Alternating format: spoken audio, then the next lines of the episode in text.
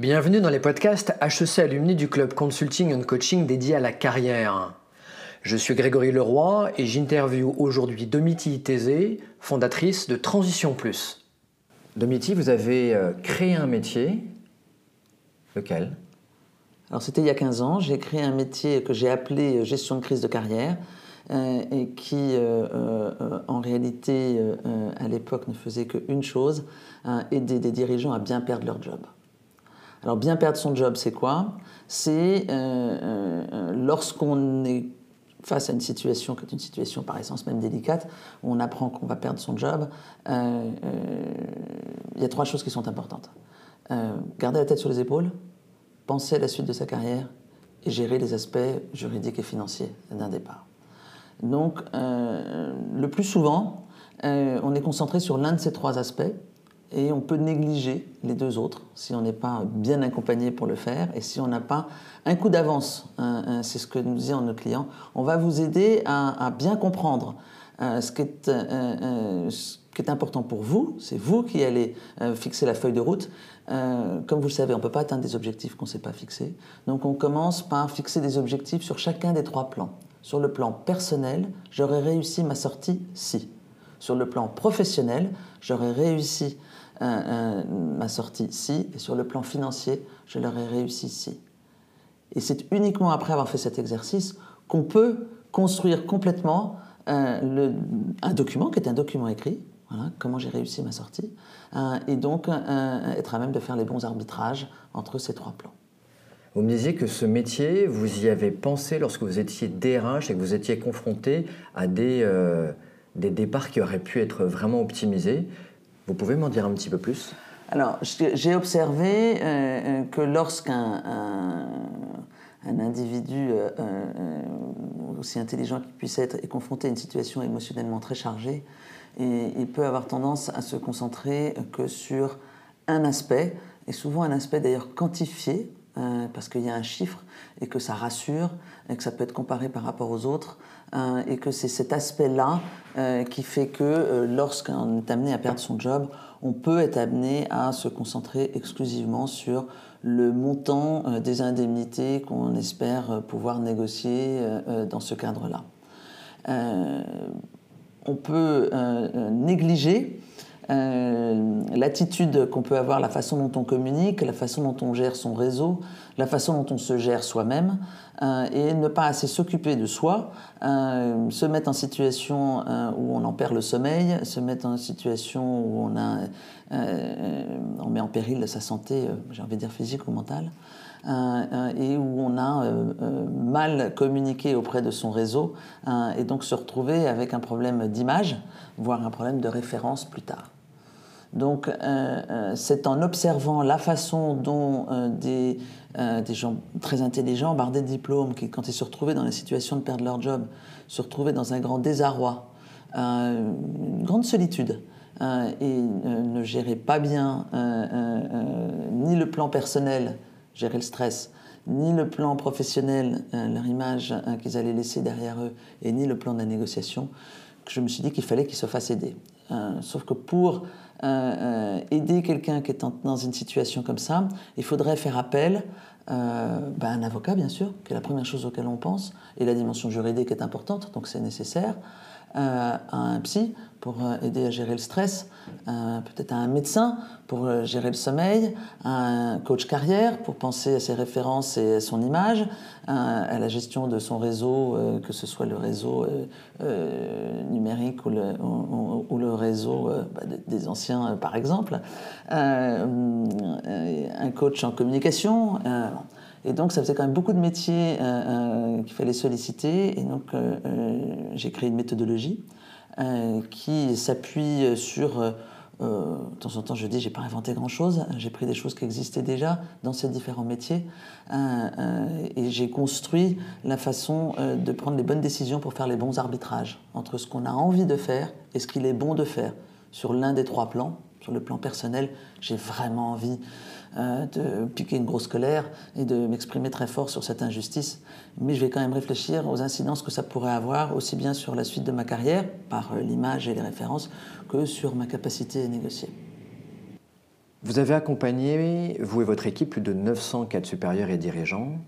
Quels sont les trois conseils de carrière que vous pourriez donner aux camarades HEC et au-delà? Alors la première dont j'ai déjà parlé, qui est fondamentale, c'est de se construire un état d'esprit où une carrière est une succession de projets. Euh, chaque projet menant au projet d'après qui, qui, peut être dans la même entreprise et qui peut ne pas l'être, mais de se construire cet état d'esprit-là pour bien gérer les phases de transition.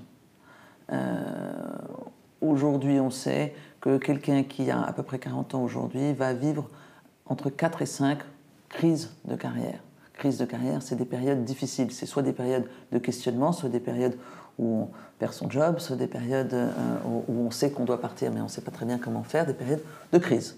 Euh, compte tenu de ça, l'état d'esprit avec lequel on va affronter chacune de ces situations euh, est clé. Et donc, si on arrive à, construire cet état d'esprit sous la forme d'une succession de projets, c'est la première chose.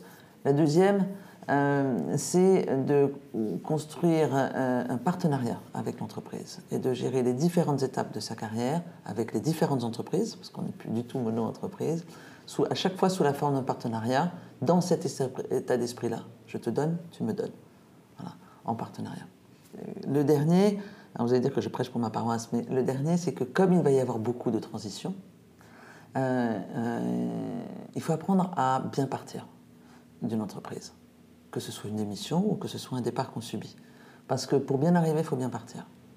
Euh, on a beaucoup travaillé, on a beaucoup de littérature d'ailleurs sur comment réussir ses 100 premiers jours ou comment réussir sa prise de poste. Euh, c'est plus facile de la réussir quand on a bien euh, quitté la situation d'avant. Et bah, il y a beaucoup moins qui a été écrit sur comment bien partir, quel que soit le mode de son départ, euh, mais c'est important d'apprendre à le faire, de remplir sa boîte à outils, d'apprendre à le faire sur le plan personnel, d'apprendre à le faire sur le plan de la communication, d'apprendre à le faire sur le plan de la façon dont on gère soi-même ces différentes étapes pour être bien en phase avec soi-même. J'aime beaucoup l'idée du prémortem, qui est le fait de se dire je suis dans un an, je me retourne et j'ai commis de terribles erreurs euh, par rapport au départ de mon entreprise.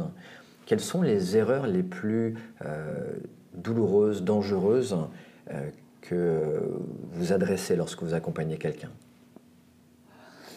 hum, Ce serait l'erreur d'être focalisé sur une seule chose, qui est humain, euh, surtout en période de stress et en période d'angoisse. Euh, il y a une chose, alors j'aime pas le terme obsessionnel, mais qui vraiment prend le dessus sur tout et qui, ne, qui, qui rend très très très difficile de voir le reste certaines personnes euh, euh, commettent l'erreur d'être euh, focalisées sur le fait de limiter, pour ne pas mettre à zéro, la période de chômage. Et leur objectif, entre guillemets obsessionnel, est de trouver un job le plus vite possible. C'est une erreur majeure, parce que trouver un job rapidement, c'est bien. Prendre un job parce qu'il existe, c'est pas bien.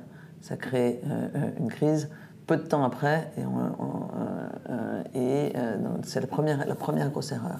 La première grosse erreur, c'est d'être concentré que sur l'un des aspects. Alors ça peut être certaines personnes qui sont concentrées que sur euh, le montant des indemnités, qui vont avoir tendance à négliger l'impact que certains agissements peuvent avoir sur l'image qu'ils laissent derrière eux ou sur la gestion de leur stress. Euh, euh, d'autres personnes euh, vont être par exemple concentrées sur le fait de ne, pas passer par la case chômage, j'appelle ça.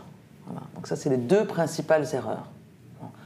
La troisième, que j'aurais peut-être dû mettre en premier, mais quand on vient nous voir, on insiste tellement dessus que je vois moins les effets de cette erreur-là, c'est qu'il faut penser à soi. C'est que perdre son job, c'est se mettre au début d'un marathon. Hein, euh, et donc, il faut remplir la boîte à outils sur comment gérer un marathon, mais un marathon, c'est long. Et donc, pour euh, sortir par le haut d'un marathon, il faut mettre en place une hygiène de vie. Il faut avoir comme priorité sa santé physique et mentale. Si ce n'est pas le cas, on y laisse beaucoup de plumes. Quel conseil vous donnez pour bien euh, décider sa carrière lorsque l'on est en poste? Du point de vue de votre expérience professionnelle qui est celle de bien partir c'est qu'il faut se poser les bonnes questions. Euh, quand on, est en poste et qu'on se pose la question éventuellement de je reste ou je pars, euh, c'est qu'il y a quelque chose qui encourage à se poser la question. Ça peut être un nouveau patron, ça peut être un nouvel environnement économique, ça peut être un, avoir la capacité à prendre une vision haute et de se dire ok cette question-là est importante, mais il y a d'autres questions que je dois me poser aussi. Et donc pouvoir objectivement faire l'exercice de ça veut dire quoi, qu'est-ce qui me ferait rester? Dans le job dans lequel je suis hein, et quelles seraient les incidences positives et négatives de rester pour un projet ou une mission supplémentaire là où je suis. Et le corollaire de ça, ça voudrait dire quoi De tourner la page?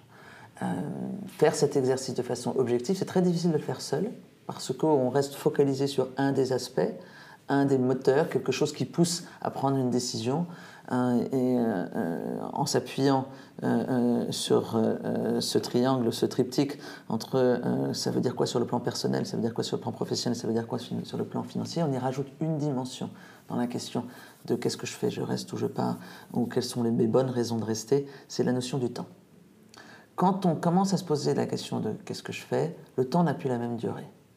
Et on se retrouve, comme dans toutes les situations de crise, euh, euh, le temps n'a plus la même durée. La réunion du, lundi matin est beaucoup trop longue, euh, le trajet pour aller au bureau devient difficile, on ne supporte plus le métro, le temps n'a plus la même durée. ce cercle vicieux dans lequel on rentre par le fait que le temps n'a plus la même durée va malheureusement rendre encore plus insistance sur la raison qui a mené à la question qu'on se pose, et donc les œillères sans regarder les incidences sur le reste. Et donc prendre le temps de poser les choses, se dire ok, euh, euh, euh, mon nouveau patron, ça va vraiment pas avec, j'ai une bonne raison de, de, me poser des questions et peut-être d'envisager autre chose, mais vraiment je prends le temps de regarder l'ensemble de la situation.